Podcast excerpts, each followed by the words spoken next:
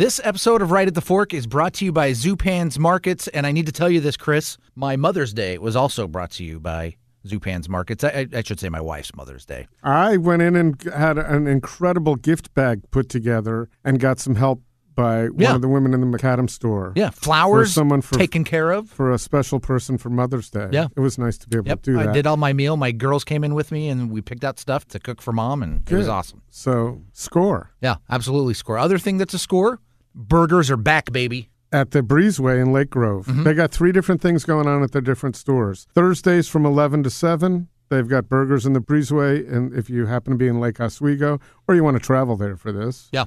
Burger Friday in Macadam every Friday from 11:30 a.m. to 6, and uh, they got burgers, fries, great toppings, uh, weekly specials, and more. Other thing you can put on your calendar is the Taste of Summer happening Saturday, June 3rd. That's 11 a.m. to 4 p.m. Uh, store-wide summer sampling event. So, Those things are great, Oh, man. yeah. You walk into Zupan's and you eat oh yeah, before you buy a I'm thing. total. It's the best. Now, another. I think there's another thing here that I'm gonna probably get myself in trouble with, but I'm totally okay with this. I love cinnamon rolls, yeah, and now they've got cinnamon rolls. with a Z. with a Z, Zo fresh rule. baked, served warm cinnamon rolls available every morning at the Burnside and Lake Grove locations, created exclusively by Bluebird Bakers. That is incredible. Yeah. And uh, one other thing. Yeah. Poke Bar at all three locations. Oh yeah. Um, and that is a fantastic, easy, and delicious meal. Three locations, Zupan's Markets, everything you need.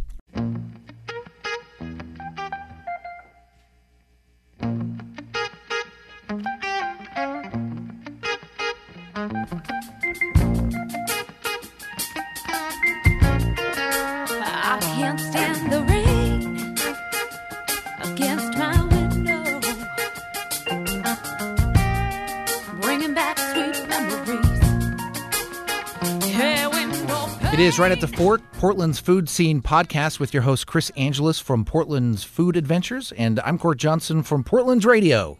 Yeah, you added an S. Portland Food Adventures. Did I add it? Did I? It's Portland's okay. Food- But they are Portland's Food Adventures. Yeah, that's right. I did. I, did. I think I added an S and then I took an S away from somewhere. I'd like to say, as they did, I can't remember what the, who the advertiser was when I grew up, but add the S for savings. oh yeah. So, but I, you know, I, I guess I could put a code out there. Sure. Port, Portland Food Adventures. Yeah, I got it right that time. So, um, uh, and speaking of Portland Food Adventures, the guy we have on has been curating uh, adventures for people in Portland for Yeah. quite quite some time In different forms. in different forms. Not just uh, we're going to talk about feast, but also in in a food hall. food hall Mhm. and feast, and you know he's he's appeared on television talking about food. He's been uh, he's been an ambassador for the Portland food scene for a while, and I have to si- say, when I was sitting here, I was a little in awe at all he's accomplished uh, in this city. Yeah. And some of it while he wasn't even living here Right. when he was in New York City. Mhm. So, uh, you know, I wanted to have Mike Thelin on because when we see Mike, he's often out there. Well, we've seen him on television, but I've seen him a lot being the PR face of Feast. Right. And I don't, I don't, I don't mean he's the publicity guy, but he's often touting the wonders of Feast. Right. and, well, and he's, he's behind it. He- so. yeah, he's that's- he- behind it. He knows what he needs to do. So, but but you know, he makes the rounds in September when it happens, Mm-hmm. and so he's saying a lot of the same things. I wanted to get to know Mike. I wanted people to understand who Mike Thelin is, Yeah. and not necessarily just what he does, and because we get that. Um, and I hope this podcast, where we start start from his childhood in Scappoose and talk about some of his food memories and things that he has done, Mhm.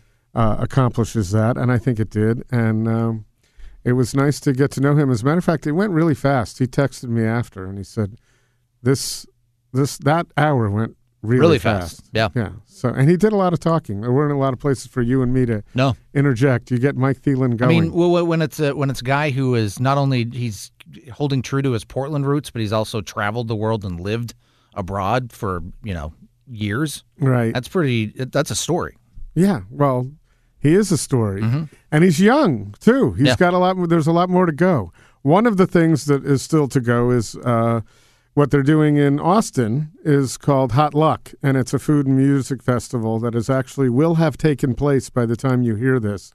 And if you check my Instagram, which I could put some stuff, some up on Food Podcast PDX, Mm-hmm. but I'm probably going to put more up on Portland Food ADV. Go back a couple of weeks and you'll see quite a bit from the Hot Luck Festival, which um, I'm going to be. I'm happy to be able to check out tomorrow. Yeah. I fly out.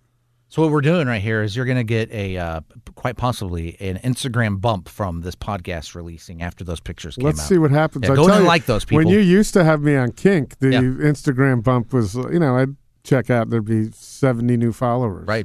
So we need to do that. Which I never even got, and I was a host.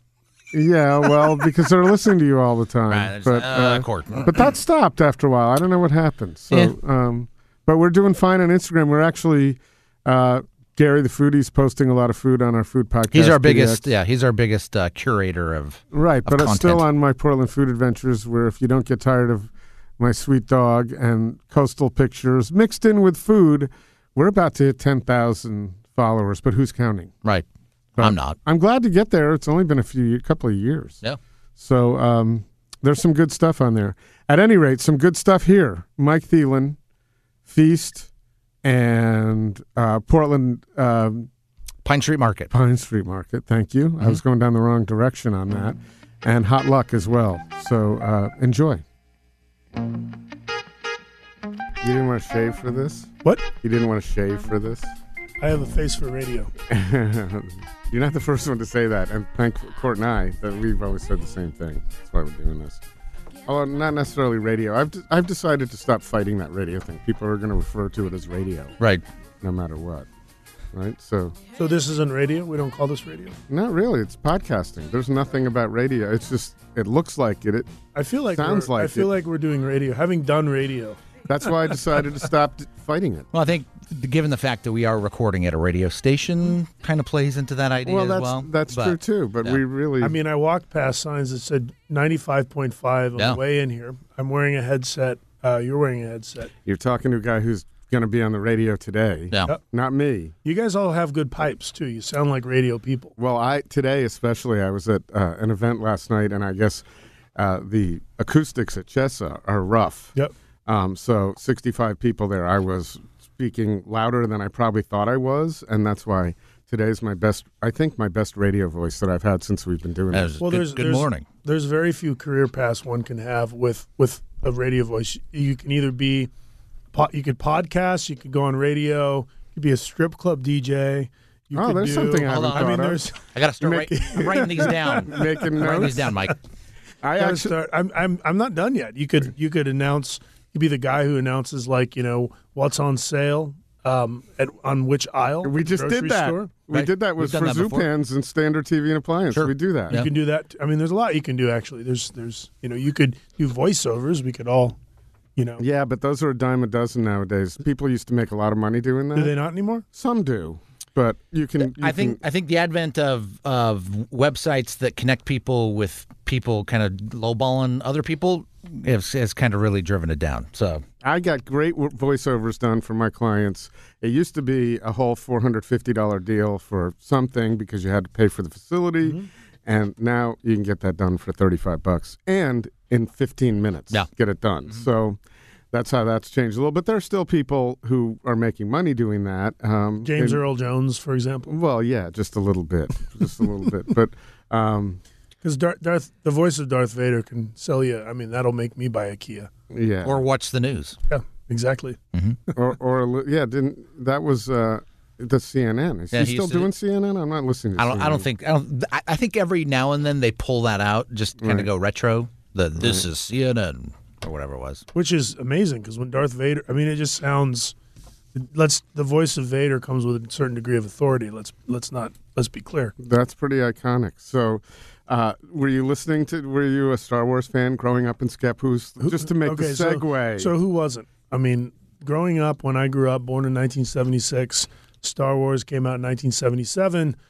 You know, I mean, literally, those were the films that you know defined your youth. well, wait a minute. Then you were then you were one year old when it I- came s- out. Still, though, but you have to remember, like, the world was not so immediate back then. I remember, first of all, if if there was a movie that was out like Star Wars, you, there was no such thing as just being able to watch anything on demand. I mean, I, I I distinctly remember being you know seven or eight years old, and then everyone all of a sudden had a VCR. My family was always sort of late to adapt, so you know we didn't have one for a couple years later. But we did have HBO, and I remember when I was seven years old, the initial Star Wars was on HBO, and and we would we my brother and I would watch it like every single day.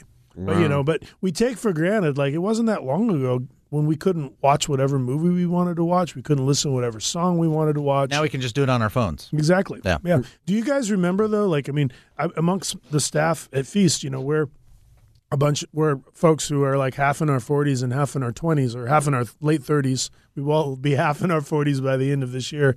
But you know, my younger staff doesn't know what high speed dubbing is. Mm. They don't remember sitting near the radio waiting for to record that song. Do you guys remember that? You're Oh, yeah. like, you know, the Billy Ocean song is going to come on, and you like miss the first. And you bit of had, it. to, you had to remember to hit both buttons, the Oh, record yeah. and the play at the Yep, same time. Exactly. I mean, those are these are skills that like this is so foreign. This was not that long ago. I just got to say, my, my tape recorder was advanced enough. When you push the record, it also hit the play. Yeah, So- but see, so I was my- way before either of you, so I had I could tell you about some of the technology I was dealing with, uh, you know, in the late '60s, early uh, '70s. Real to probably. re- real to. I had a we had the real to real. phonographs and whatnot.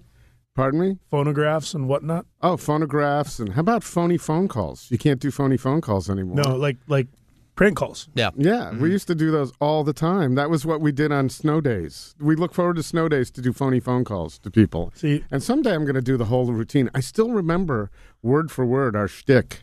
I don't want to make this about me, but someday we got to do that. It's fun. well, I mean, and, and other things. I mean, you know, it's interesting. Like Steve Jobs for being contributing so much to the world, and you know, being this admired entrepreneur, killed the mixtape. I mean, you remember like when you'd have you'd like a girl and you'd make her a mixtape, Mm-hmm. and she'd make you a mixtape, and it was a thing. And like like the the act of making a mixtape is is a, is a lost art. Well, now now now you make people playlists on on either Apple Music or on Spotify. You can do that and send it to them, but it's not. but it's not the same because you can not do going out of your way. It's like it was like flowers. Yeah, there's What some- Mike was talking about. It's like writing a handwritten letter. I mean, you're you're you're, you're you can do a playlist, and that's basically saying here's here's what I think you should listen to. But hmm. the playlist is like you know you you know you depending on you know the. The, depending on the severity and intensity of the relationship, you know, you, you know you you cannot put a Al Green song in like first or second song, Right. And you would like listen to a couple of songs, and you know, songs two and three would dictate song four, songs four and five would dictate song six. I mean, it was a process, and I'm no, don't get me wrong, I'm not a luddite. I like I like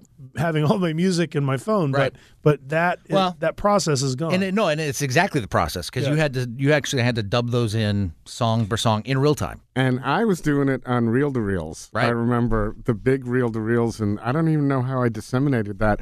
But you had a better idea for you know if you if you wanted to be uh, curry favor with a woman. I was sending it to all my male friends. well, I mean, So- we did that too. They were just I didn't put Al Green on those tapes. Yeah. Well, it was more like you know Sir come Mix-a-Lot. on, cop to it. Right, You know you did by mistake once in a while. Uh, it was like I, you know, I'm comfortable enough in my masculinity where I could make a, a, a male friend a mixtape of Al Green. I think at Oh, this yeah. day and age, but Yeah. back when you're a teenager, you, you're not as comfortable with Prob- that. Probably not. Yeah. Probably not. I just got horrified when I turned off my privacy settings on store uh, on Spotify recently, and uh, I got a note from Rick Gencarelli about listening to Kiki D. So uh, Mm. it just came up though. It was a playlist that I didn't control, and it just came up. So those things, those I put happen. mine on privacy because, like, literally, I mean, yeah, I mean, because Yeah, and no You- one you wants got- to see what you're listening to I don't want long. anyone to see what I'm listening to. Yeah, no, I screwed up. nothing I private. just unsaid you know the worst, and, and I know we don't want to digress too much, but of all No, we do. things, This is they know what you're listening. They know they know what you're.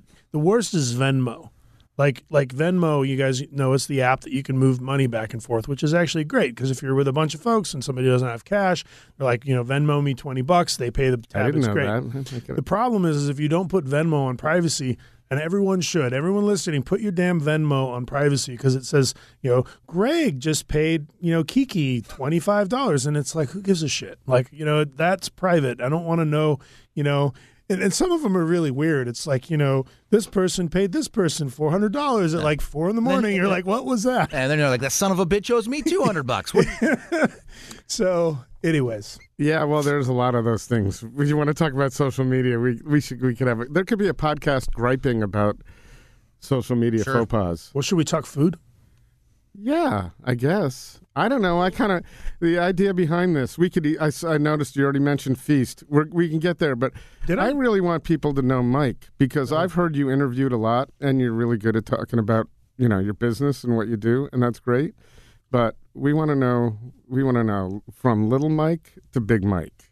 so, um, yeah, I just want to hear. I wasn't here. What it was like to grow up in Scappoose in the 70s and 80s and what your visions what you know what your experiences were there what were your experiences with food we can start there Okay, well, so I guess the first thing is is you know my my family has been around Oregon a long time. You know, my grandfather, my family is basically steeped in food, liked food. Um, very sort of diverse family that comes from all over. I'll get to that in just a sec. But my grandfather was a grocer. My great grandfather was a grocer. Um, had a couple grocery stores in Portland um, in early 20th century. One was in Sullivan's Gulch. Another was actually, if you guys know where Coffee House Five is on Killingsworth and Albina, that was my grandfather's grocery store. Um, and you know, so we kind of go back far here, and we go back far in food. But I actually grew up in Scappoose, um, you know, in a family of six kids. But my mom, you know, who had my brother and I, my, was my dad's. My mom was my father's second wife. His first wife had passed away, and he had four daughters with his first wife, and they were a lot older. So we actually didn't grow up in the same house, but just they all married. Um, you know, men from sort of different cultures. One was married to a guy from Mexico. One was married from a guy of Japanese descent, and you know, we had as a result, a lot of really interesting food growing up. So here I was growing up in, in Scappoose, and one of my favorite stories I like to tell is my brother-in-law Gilbert in Scappoose in a subdivision.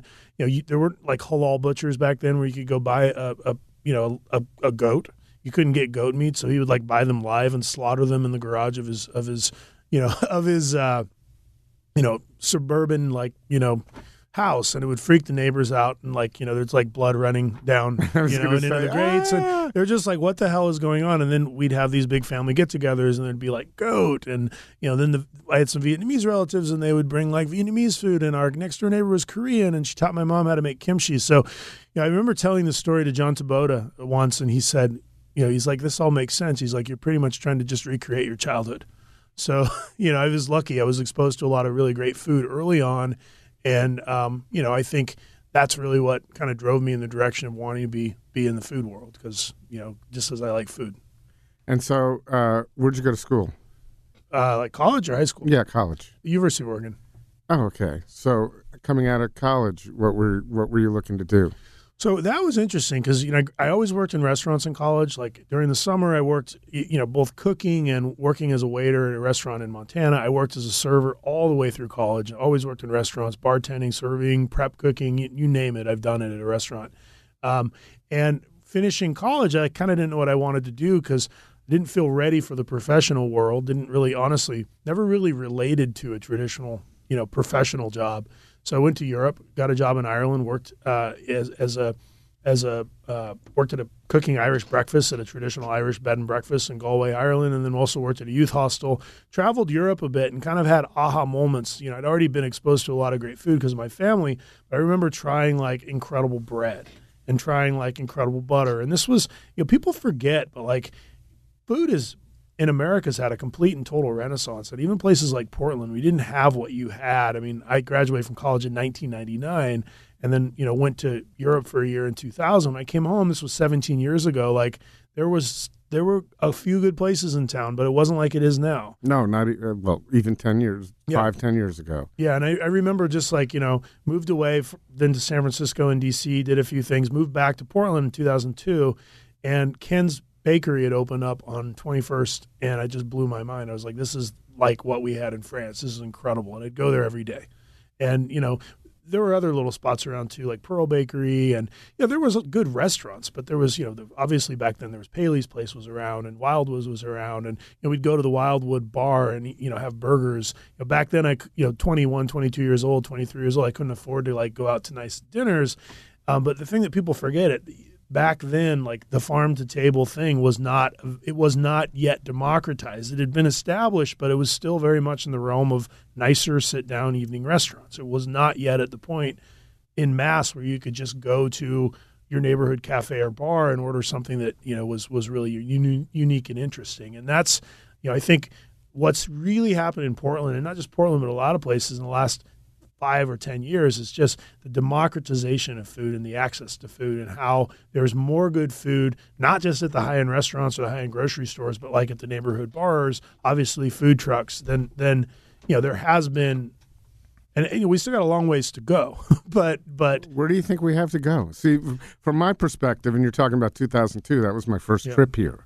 And but I was just saying last night to somebody, I never went to a meal like I had at Chesa last night, which were you know seven chefs serving beautiful, delicious food with you know my their mind on fresh. And uh, I never had that in Connecticut. I never had anything like that. And I like food, right? And I appreciate it, but it was like lobster rolls and pizza. no it's in, yeah so, but there was nobody which there's that. nothing wrong with Well, of course. if you're from Connecticut, the pizza's damn good, and they know a thing or two about lobster rolls, at least in that general Oh, coastal area. With, without a doubt. But my point is, I did. Yeah. There wasn't the just as you're talking about. There wasn't the diversity. That wasn't really happening when I got here. Also, and just it's not about me, but in 2005, right there we didn't have as there was the farmers market going on, Yeah. but but it wasn't it wasn't uh, widespread. It was no, there no, was I a- mean you're absolutely right about that. And and um, well, I think where do we have to go? I think the fundamental thing that we have to remember is we have access to good food living in a place like Portland, but not everyone does. And I think you know w- with you know you go to other places or you go to rural areas or even places in Portland. I mean, you go out to parts of East Portland and there's big big parts of East Portland that that you know, and, I'm not talking like Southeast Belmont. I'm talking you know once you get into the hundreds, there's areas of town that that don't have you know where you you can go a long ways without hitting a grocery store.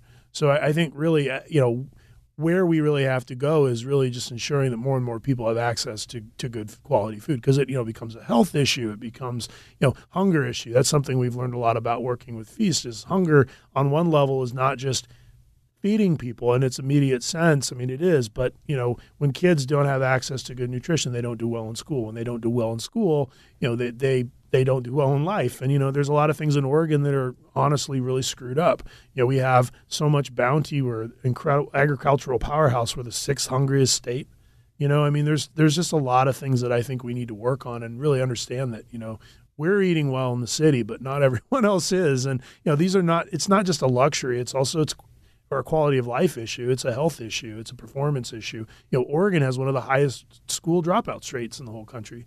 You know, a lot of this. I mean, I believe a lot of this core ties back to to food security issues. You know, and other things too. But food security is very important. Food access is very important. So the fact that it's a blue state and there's, uh, I think, it generally speak. Well, that's in the in an urban sense.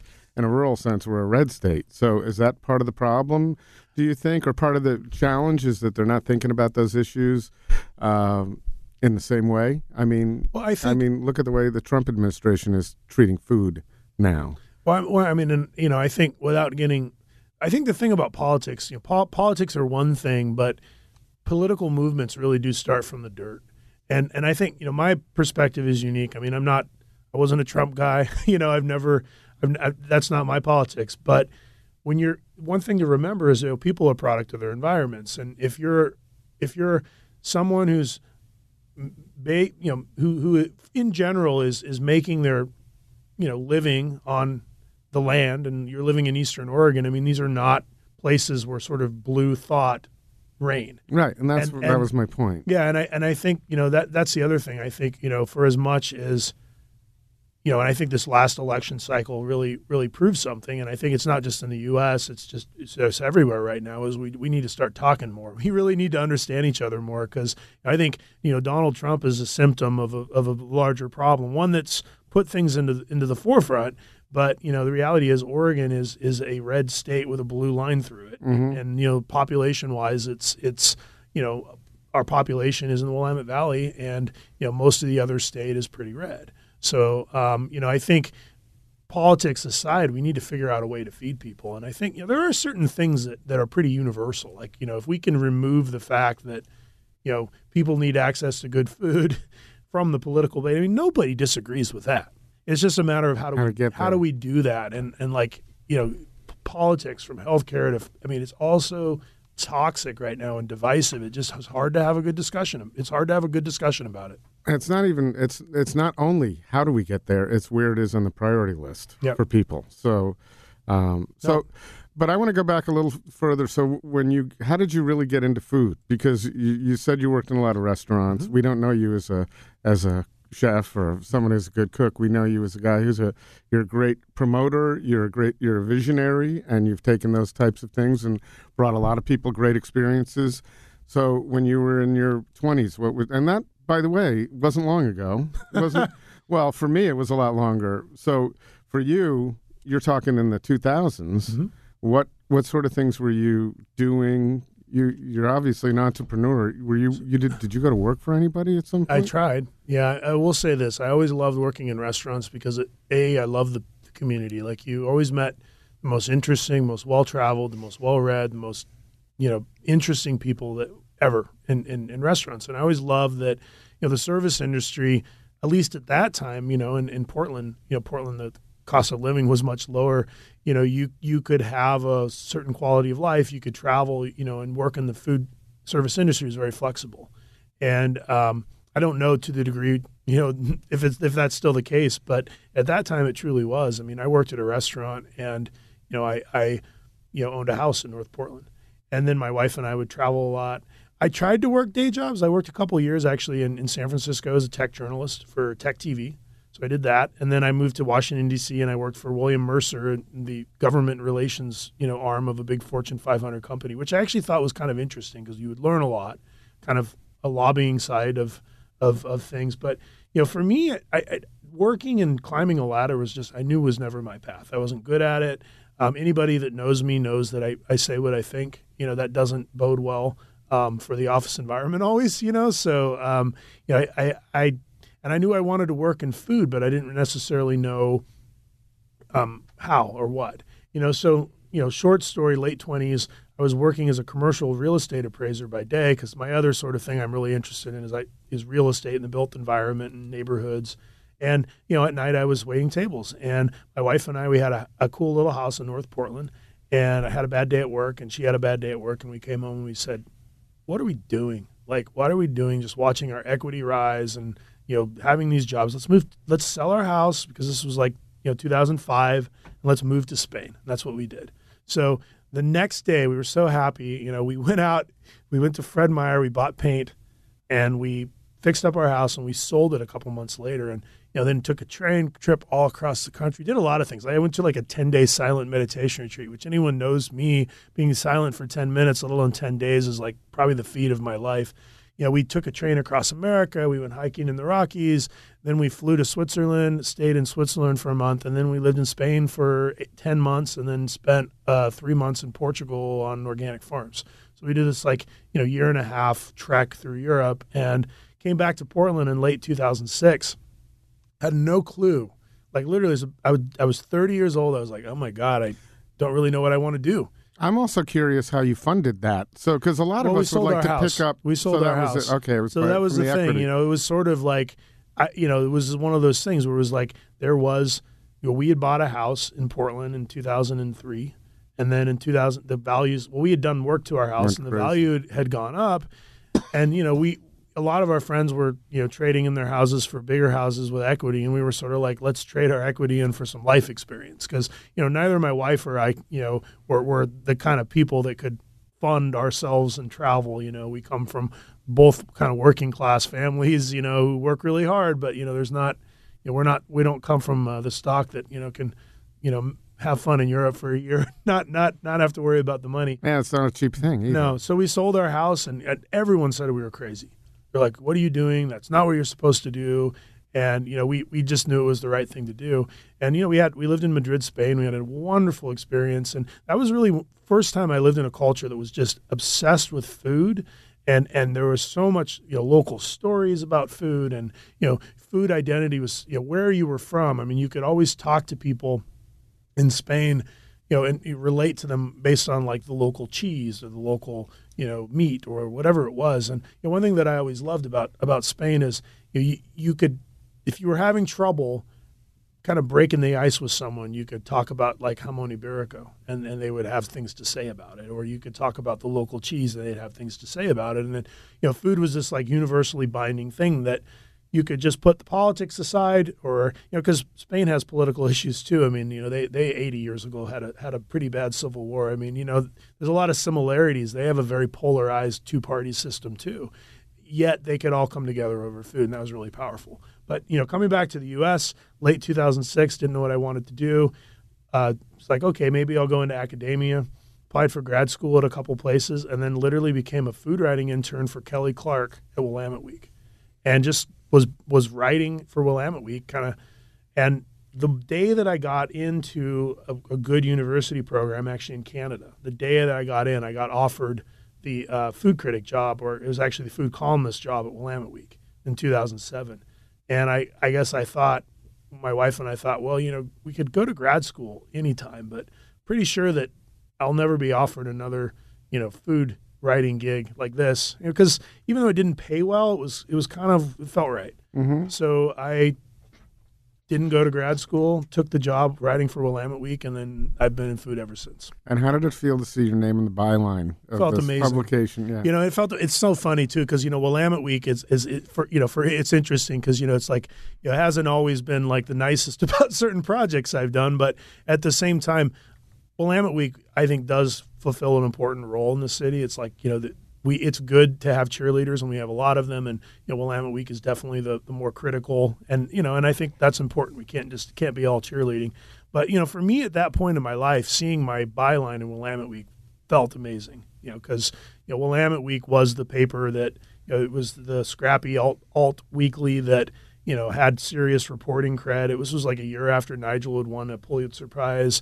It was also at a time in Portland where there was just a lot of people. I mean, I used to, Willamette Week could come out every Wednesday and I would, you know, Karen Brooks with a C, C A, you know, Karen Brooks with a C. There's two Karen Brooks in food writing back then in Portland. Um, that paper would come out on Wednesday, and I couldn't wait to read it. I loved reading Jim Dixon's writing. He was such an amazing food writer. Heidi Yorkshire was writing for Willamette Week back then. And then over at the Oregonian, you had Kay Brooks, Karen Brooks, who obviously is incredible and always has been. Michael Zusman wrote for uh, the Oregonian. Christina Melander, um, you know, and then Camas Davis was at Portland Monthly. So it, it felt really special to be writing about food at Portland in that time because there was just so many really phenomenal phenomenally gifted writers.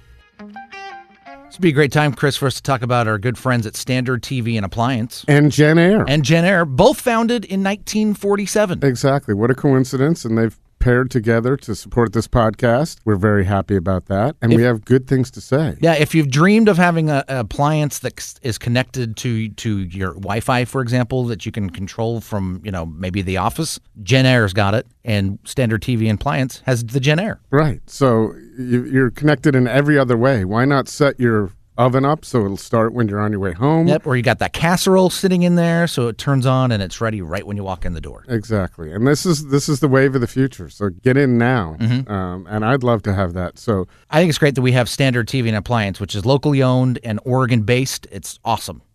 I agree. That's what we're looking for on this podcast, and um, also they're so kind as to if you shop for a Jenn-Air appliance, Mm-hmm. use the word fork, and don't just say fork. Right. Don't don't walk up to the salesperson while you're purchasing the Jenn-Air and wink and say fork. Right. You need to just say, I heard this on Right at the Fork. And hopefully they'll know what you were talking about. But again, we suggest you say that anyway when you walk in the door. Right. And the reason why is because they'll uh, they'll include a five year warranty on your Jenn-Air appliance. Oh, thanks for Yeah. supplying that information. yeah. No, you could just mention, hey, by the way, I listened to Right at the Fork. But Right. But five year warranty is pretty there's a benefit to it. Yes, exactly. They've got uh, five locations to serve you, so pretty much wherever you are, they are too. Right. There's one right there on uh, Sandy. That's that's great with a great showroom. Yep. And also standardtvandappliance.com. If you go to our website, right at thefork.com, you can click through and it'll take you right to the Jenn-Air portion of Standard TV and Appliance website. Do you remember what your first, uh, the first article you wrote or first review that you did? Do you remember who that was? What restaurant that was? So I wrote a story, and you could still Google it, called Burger Wars. And it was there was at the time na- nationally and in Portland there was a, you know, there was a, uh, I believe that the the tagline was "expensive burgers, uh, screw your wallet, make love to your mouth." But the idea was there was like this wave in Portland of expensive burgers. Tom Hurley had a $28 burger with foie gras. And, you know, there was another chef who had an expensive burger at Gracie's restaurant at the Hotel Deluxe. And, you know, so I, I wrote a book, a story on uh, the history of the Portland burger, which was like the first thing that I really put out there that wasn't like an event listing. And how about a review? You know, I will be honest. I, I I've reviewed a few things. Adam Sappington gives me a lot of crap because you know we're friends now. We weren't then. I didn't know him, but I, I reviewed Country Cat and I gave it a good review. But I referred to his broth as being not so sop worthy. So he still he still says that to me like every once in a while. He's like, "Hey, I saw you coming to the cat. Did you get any not so sop worthy broth?" You know. So, but you know, I, I, I gave Adam a good review. I reviewed Beast for Willamette Week. I reviewed um, uh, the the you know Kenny and Zuke's. In fact, I actually love this. You know, if you walk by Kenny and Zuke's, my review's still hanging in the window. Broder, my review's still hanging up. But I'll say this: I was never a good reviewer, and the reason why is I'm I'm too much, and I'll fully admit this: I'm too much of a cheerleader to be that critical. I'm just not that critical of a person. And you know, I learned that as I was doing journalism, I wasn't.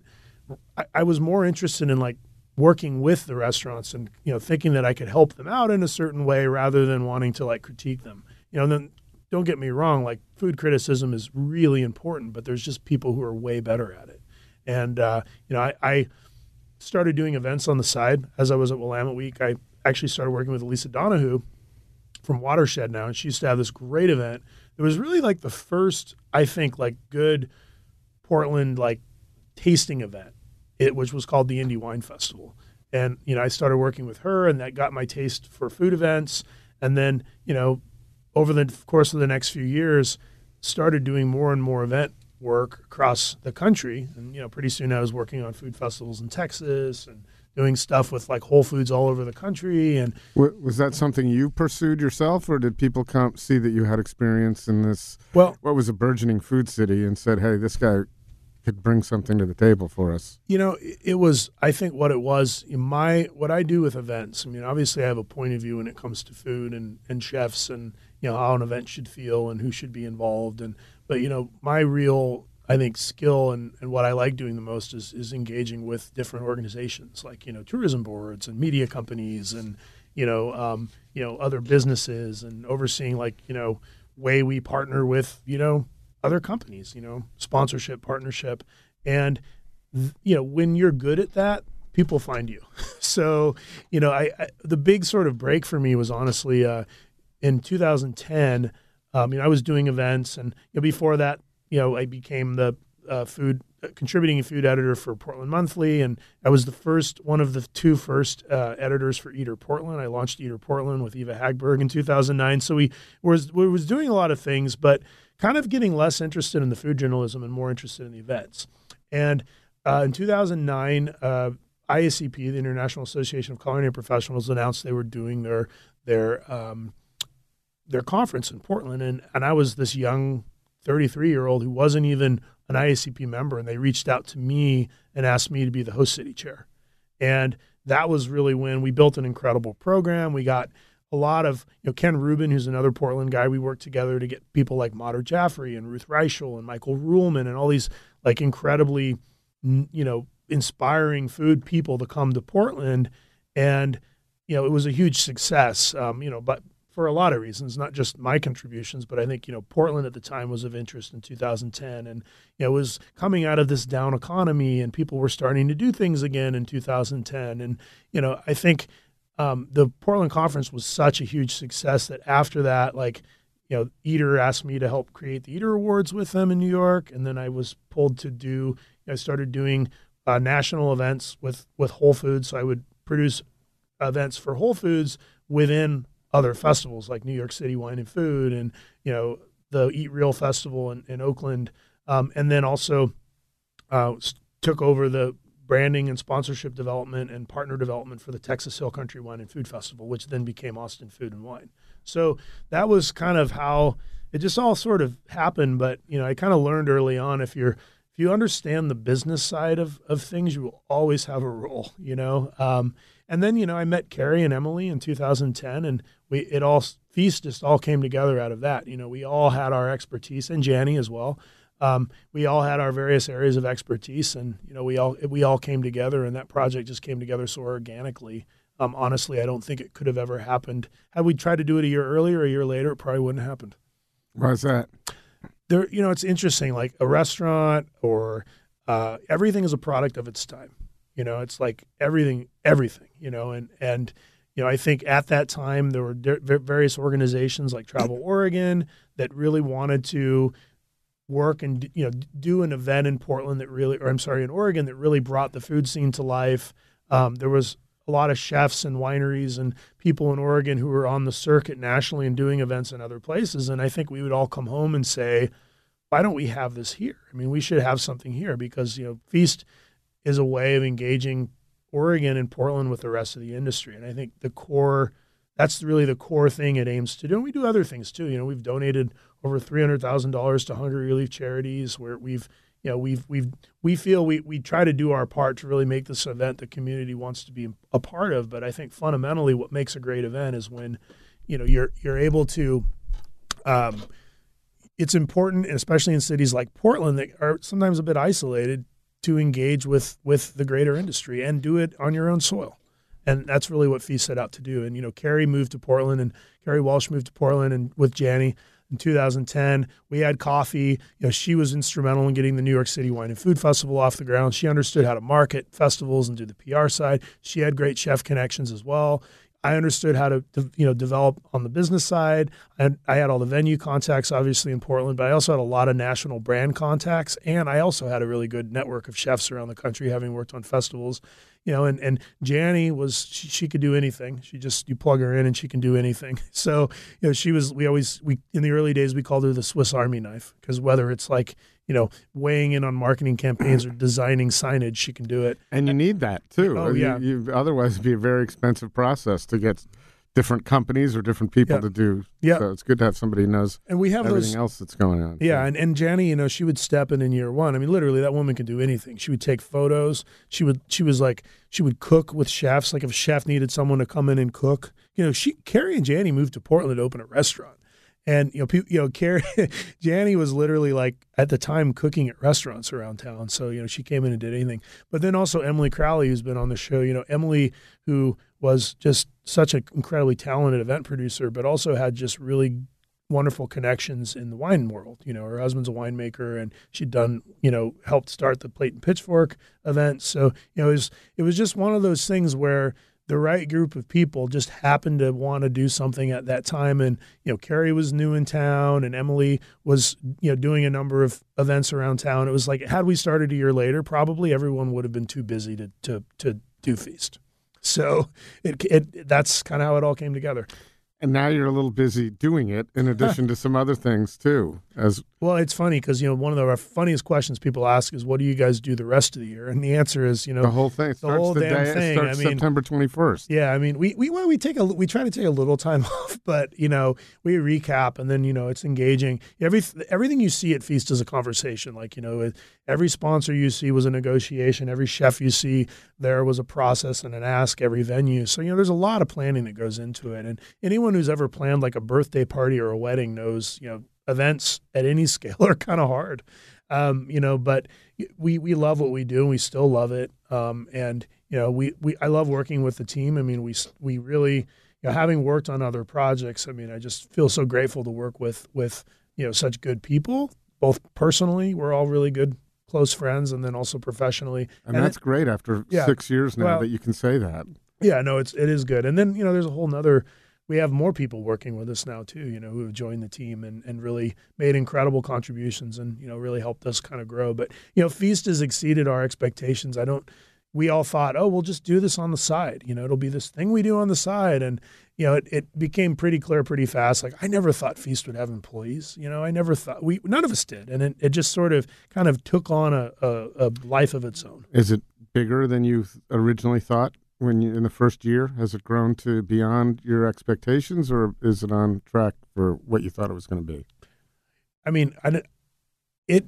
I think what's really exceeded my expectations is the the sort of way the community's embraced it, and not just the food community, but you know we're we have we're able to work with like this year we're working with like the Portland Trailblazers on things, and you know, it it it truly is, you know, kind of going back to the early experiences in you know Spain or my family. It's just an indication that food is this wonderful thing that brings people together, and people want you know it's this great human equalizer. You know, you sit down and you break bread with people, and you have food with people, and you know, you, it just is this wonderful thing. So yeah, it's definitely exceeded my expectations though, and uh, all of our expectations. And you know, in, in 2017, we really made it a concerted effort to really try to, you know, not make big changes, but like you know, bring in a lot of new faces and do some events that you know really highlighted a lot of what's happening in Portland right now, like vegetable focused cooking and you know, um, you know. So I think when the lineup comes out and the whole you know lineup of events comes out, you know, we're really happy about everything we've put together this year because we really made a focus uh, on you know every year it's like how do we best showcase our city you know and and you know it's it's this awesome opportunity to play host to the industry and and you know we try to we try to make sure we're we're keeping that fresh And so, is there, you know, from a consumer standpoint, is there a way that some of those events, the the high demand ones, don't go in 14 se- or less than four, 14 seconds? I tried to get in on the Aaron Franklin uh, dinner last year, and I literally was clicking refresh, refresh, refresh, know. and I never had a shot. Well, to be honest with you, um, that had never happened before last year. And you know, last year the Franklin event and a couple of the others sold out in like 15 minutes. And this year they sold out. Literally, people were ready, and they sold out like three events. That event, um, one of the other collaborative dinners, and this event we did with Bull in China at the Multnomah Whiskey, Whiskey Library. They all sent out, sold out in less than a minute. Chris, we thought the website was broke. We're like, what is going on? And when you're talking about this year, you're talking about last year. Yeah, 2016. Yeah. Yeah. So so the answer is, you know, that we didn't expect that, you know, and uh, I mean it's it's you it's fun because you know you I think every every restaurateur that has a high demand, you know, for certain dinners probably feels the same way because you're like, wow, this is great that all these people are excited about your event, but at the same time you're like, wow, this you know, it's it, you never want to hear that people can't get in you know? So this year i think our, our answer to that was just to plan really try to plan a lot of events that that you know there, there's just a lot more events that people are going to be really excited about this year that are very different than what we've done in the past so, So when they don't get on that, there's some good options. When do they go on sale? uh, june 1st is when the schedule goes live which is a thursday and june 2nd which is a friday is when tickets go on sale Right at the Fork is brought to you by Standard TV and Appliance. Standard TV and Appliance offers the largest selection, fast delivery, professional installation, and live kitchens where you can try before you buy. Oregon based and family owned, setting the standard since 1947. Standard TV and Appliance is your place for quality Jenn-Air appliances and more. La Ruta PDX. Get tickets now for the first ever La Ruta PDX Festival. Top chefs from Spain and around the world. Join forces with chefs from Portland dedicated to Spanish cuisine. It's a gastronomic festival July 14th through the 16th. That's four days of dinners, events, workshops, demos, and cultural experiences. Find out more and buy tickets at larutapdx.com. Portland Food Adventures. Imagine eating your way through Barcelona with Ataula's Jose Chesa or Tuscany with Lardo and Grassa's Rick Gencarelli. Join right at the Fork host Chris Angelis with these great chefs in Europe this fall. Get more information under the blog tab at portlandfoodadventures.com where you can contact Chris directly. And by Zupan's. Unsurpassed quality. From the best meats and wines to local baked goods, fresh flowers, and an extensive craft beer selection. Step into Zupan's and be inspired for your next meal. Food loving customers as well as local chefs know that Zupan's is the place to find the very best Northwest Bounty in Portland, West Burnside, Southwest Macadam, and Lake Oswego. Local and family owned for over 40 years. Zupan's Markets. So how did you get involved with Pine Street Market? Let's talk about that a little bit. So, Pine Pine Street was an event. So Pine Street Market, um, you know, John Pierre, who's a, a builder and developer in town, John Pierre Veillet is a friend of mine, and you know, I had actually in 2014, you know, become bi-coastal. I decided to be in New York for a year, and, and by being in New York, I mean it, with all the things I have going on in Portland, I can never. It wasn't like I just left. I was kind of bouncing back and forth, but most of my most of my time was in New York, and um, you know, it's so interesting because uh, being in New York for really really showed me is like you know it basically there'd be there's really no way I can live anywhere else. You know, it's like uh, you know we we still had a lot going on here, and I was coming home a lot. And as I was there, JP and I were out in um, you know the the Gotham market in in New York City. This was summer of 2015, and he told me he had bought this building and they want to do a food hall. And I basically said, I, I really want to be involved in that. And so they already had plans. Pine Street Market would have been a food hall had I not been involved. But, you know, I, I was able to get on really early with the team. And, you know, at first it was like, okay, guys, I'll help you, you know, basically be your filter on, you know, who, what would be a good mix of tenants. You know, I, I that was going to be my role. And then I'll help you guys with a little, some of the marketing and the announcement and all of that. And that was kind of my, the extent of it.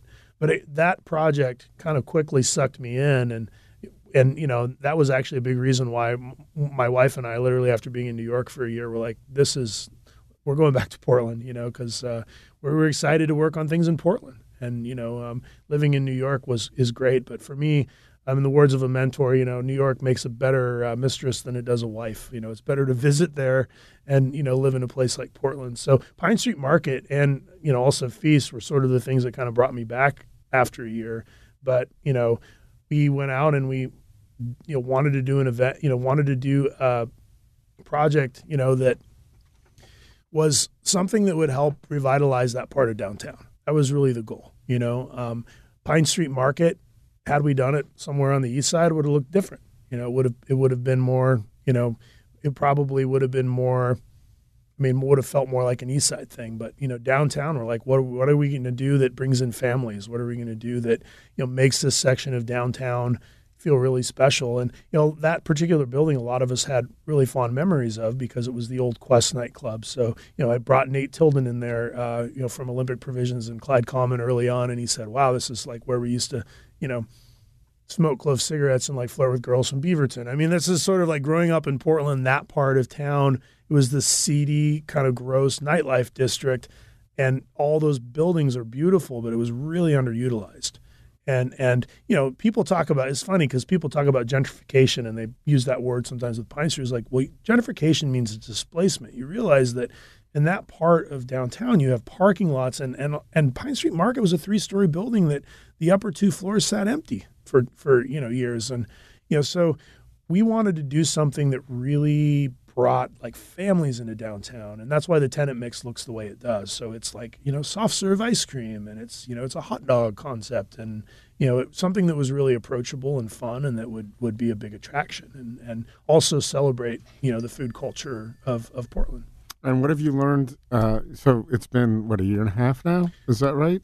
Um so Pine Street opened about a year ago Right. So- okay. About a year. So what have you learned? Huh. You've had a couple of things closed down, right? Not too Well, long. not necessarily. I mean, well, I think there has been a concepts concepts that have switched out. You know, I think one clear thing to say is that, you know, I think in general that, and both of those concepts are great, by the way.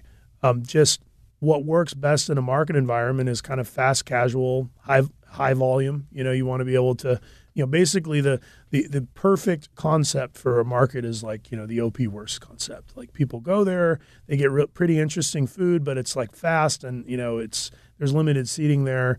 Um, that works really well. I think the concepts, you know, John Gorham was really smart to, you know, Shalom Y'all still exists and it's still a great place, but you know, by putting in the Bless Your Heart Burger place, perfect concept for a market, and you know, Common Law was really great too. And I, but I think you know that type of concept was very different than of everything else in the market. Um, you know, but I think you know, by and large, Pine Street Market has done done well. You know, um, it it has really revitalized that little chunk of downtown. I mean, you go there on a Saturday and it's like it's so busy. Or you go there for lunch and it's just so busy. yeah, I go there for lunch often. Yeah. Court and I. That's the only place we've been able to get Well, together yeah. for lunch. Yeah. Uh, but, but but to your point, my girls, that's their favorite place to Yeah. go because it's inside. You can walk in and, and each one has a different thing that they love, whether it's the pizza or the ramen. I'm an advocate for families of you go there, I'll go there. Let's Yeah. all meet here. I think that, That, that, that, That's was really kind of the idea. It sounds like. Well, yeah. I mean, the other thing too is like you know that we had some really. So I worked with the development team basically to, you know, my job was to figure out the food part, you know, and and and get the right people in there, and then help them develop, you know, concepts. We encouraged people to not. We didn't want second, ler- third locations of things. We wanted, you know, so for example, you know, talking to, um, you know. Salt and Straw, you know, they were like, well, we have this salt, soft serve concept that we want to do, and that was perfect because it was like Salt and Straw, but they were doing something totally different. And even with Barista, you know, doing you know Brass Bar was something totally different, and you know Pollo Bravo was something. It wasn't Toro Bravo. It was like you know it was rotisserie chicken, which is a big thing in a lot of places. Certainly a big thing here now. I mean, the last year it's kind of blown up, and there's a lot of good places, but you know it was, you know, it was you know same thing like. Um, you know, Ken Ken Forkish was doing a very, you know, the trifecta annex is a different concept from his other places. So the idea was, you know, let's do something with experienced operators. It was the other thing we we wanted. This wasn't like a place where you were going to necessarily bring in, you know, first time restaurateurs. Not that they couldn't do it, but you know, if we were like, we want this to really be kind of reflective of of what's happening in Portland right now and, and bringing in certain operators who were who were known and really kind of putting a stamp on that little piece of downtown Portland. So um, you know, it was it was interesting. We certainly learned a lot, you know, and if I think you know the the hardest thing about Pine Street is there really wasn't a template for it in Portland. And uh, you know, I think we learned a lot in doing it. And I, I got to say, I'm really grateful for. I mean, the development team and all the operators. They really, you know, jumped on something that was, you know, really hadn't been tested. There was a lot of hiccups too. I mean, you know, figuring out like how do you run a food hall? You know, it took it took the operations team a while to really figure that out. And I think it's still a conversation. By the way, it's not just a conversation in Portland. You know, food halls are kind of a new thing nationally, and I think you know what's happening with rising costs of real estate in a lot of country is in a lot of parts of the country are kind of forcing new models. So there's there's a lot happening right now that kind of feels like you know a lot of models are being tested, and I think you're going to see more things like Pine Street Market. I mean, there, there's just a new the new Portland Food Hall, which I, I checked out um, last week. You know, there's like a Boke Dokie is there, and you know, um, there's also you know the Zipper, which actually opened before Pine Street. I mean, that's a it's very different in that how it's laid out, but you know, technically that's a food hall too, and that's a really And that's Wonderful. that's the east side thing you were talking about when you said it would look very different. That's what I was thinking. It would look like the zipper, yeah yeah exactly or that- might might not. Well, I mean, uh, well, that project. I mean, if you look at, you know, the developer of that project, Kevin Cavenaugh. I mean, he's done a lot of cool stuff on Sandy. You know, he's his building is home to Providore, which is Providore is Yeah, it's incredible. Really nice. and you know Han Oak is right there, and you know Nomad is there, and you know so um, yeah, it, it, the East Side is very different because the East Side restaurants are destinations certainly, but they serve the neighborhoods more, and a restaurant concept or a restaurant business is always going to look very different when it's located close to where people work than than close to where people live. You know, it's just that's the reason why we didn't have butcher shops and cheese shops in Pine Street Market. We thought about it, but then we thought, you know, people buy ingredients close to where close to where they live. I mean, mm. other than like the farmers market, which is a big destination, of course, but you know, there's a reason why you don't see like a New Seasons or a Whole Foods in the middle of downtown. It tends to be closer to where there's residential, and you know, for that reason, you know, w- we didn't have cheese shops. We didn't have. It wasn't. It wasn't that at all. It was just. It was meant to be a, a cluster of smaller restaurants to serve, you know, people who who work downtown or you know people who bring their families downtown. That was kind of the point of it. So definitely learned a lot from the process, and you know, it's it's uh, you know, it's definitely been an evolution, and you know, I think you know, largely successful. There's I know of a number of, of other food hall projects people are planning in Portland, so it's definitely a concept you'll see more of.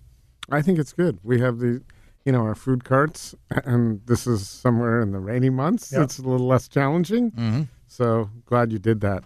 So Austin, Texas, not by the time this streams, that will have already happened. When is this? so how great was it? So what was great about that? Well, I don't know yet. I know that that's my point. um, I'm looking forward to going down. What uh, and and a little bit of barbecue. Well, and, it's- and I the say thing is, though, it's- loosely. there will be barbecue, but it's not a bar- barbecue festival Right. per se. It's a music and food festival. It's mostly food with a bit of music, you know, and, and Team Feast is the production partner on it. So, you know, we have other there's other people involved in it. Aaron Franklin is a partner in it from Franklin Barbecue, and then our friend James Moody, who uh, was one of the founders of Fun Fun Fun Fest, which was a great music festival in Texas. And, you know, so yeah, we came together and we wanted to do something that felt a little different that, you know, I guess you know, th- there's a lot of geography based food festivals in the country. When I say that, I mean all food is rooted in geography, but you know the Feast Portland. I mean, that was actually one thing with Feast Portland we said early on. We're like, we don't want to be the Portland, Oregon Wine and Food Festival because then it's Charleston Wine and Food and Austin Food and Wine. You just kind of get lumped into this, hmm you know, this slew of festivals. It's like auto shows. Yeah. It's the same thing. not what we wanted. So we we we named um, actually give a shout out to Kate Sokoloff, a great Portland creative. Uh, she actually named Feast Portland, and you know we felt that felt good because it just felt a little different. And you know Portland Portland's a little different. You know we don't we don't like to run with the pack, um, but you know the. the Port Feast is a really big geographically based festival. You know, it's like we have 45 events. We have, you know, all Pacific Northwest wineries with like two exceptions, and those two exceptions are, have very strong geographical reasons why we have them um, involved in Portland. You know, we sh- we showcase you know like ninety percent of our beer is is from Portland and Oregon. You know, um, the ingredients we keep in the Northwest is very much a showcase of of the Pacific Northwest and Portland. Which which is a good thing. Yeah. I mean, not every city, and not every region can boast That's true. what we have. So, So hot luck is not that it's it's different in that it sort of leads with a point of view rather than geography. I mean, in some ways, it could only be in Austin, Texas, but you know, it, it's not called like the Austin, you know, you know, food festival or whatever. It's it's hot luck. The idea is to do something that I guess tweaks the model a little bit. You know, it's it, there's not a grand tasting. That's one thing that makes it really different. There's not the big event that has all the vendors and all the wineries. Um, it's more focused on kind of you know chef driven parties, nighttime events, music shows. Um, some of the music shows are really fun. Like we have like you know Olympic Provisions is like slinging hot dogs at a Black Lips show, and we have like you know um, Thurston Moore, who was the you know the front man of Sonic Youth, is doing a solo show, and we have a pastry chef uh, Rebecca Masson from Houston is doing Thurston S'mores that she's like handing out at that event. So there's you know Yoshi from uh, Otoko is who's a chef in Austin, Texas, is like you know cutting up a yellow yellowfin tuna at, at a at a Shona knife show. I mean, there's a lot of like kind of weird, fun, cool stuff. And then you know Aaron is, in addition to uh, being um, you know a, a a barbecue guy and a really actually talented cook, he's also a great welder.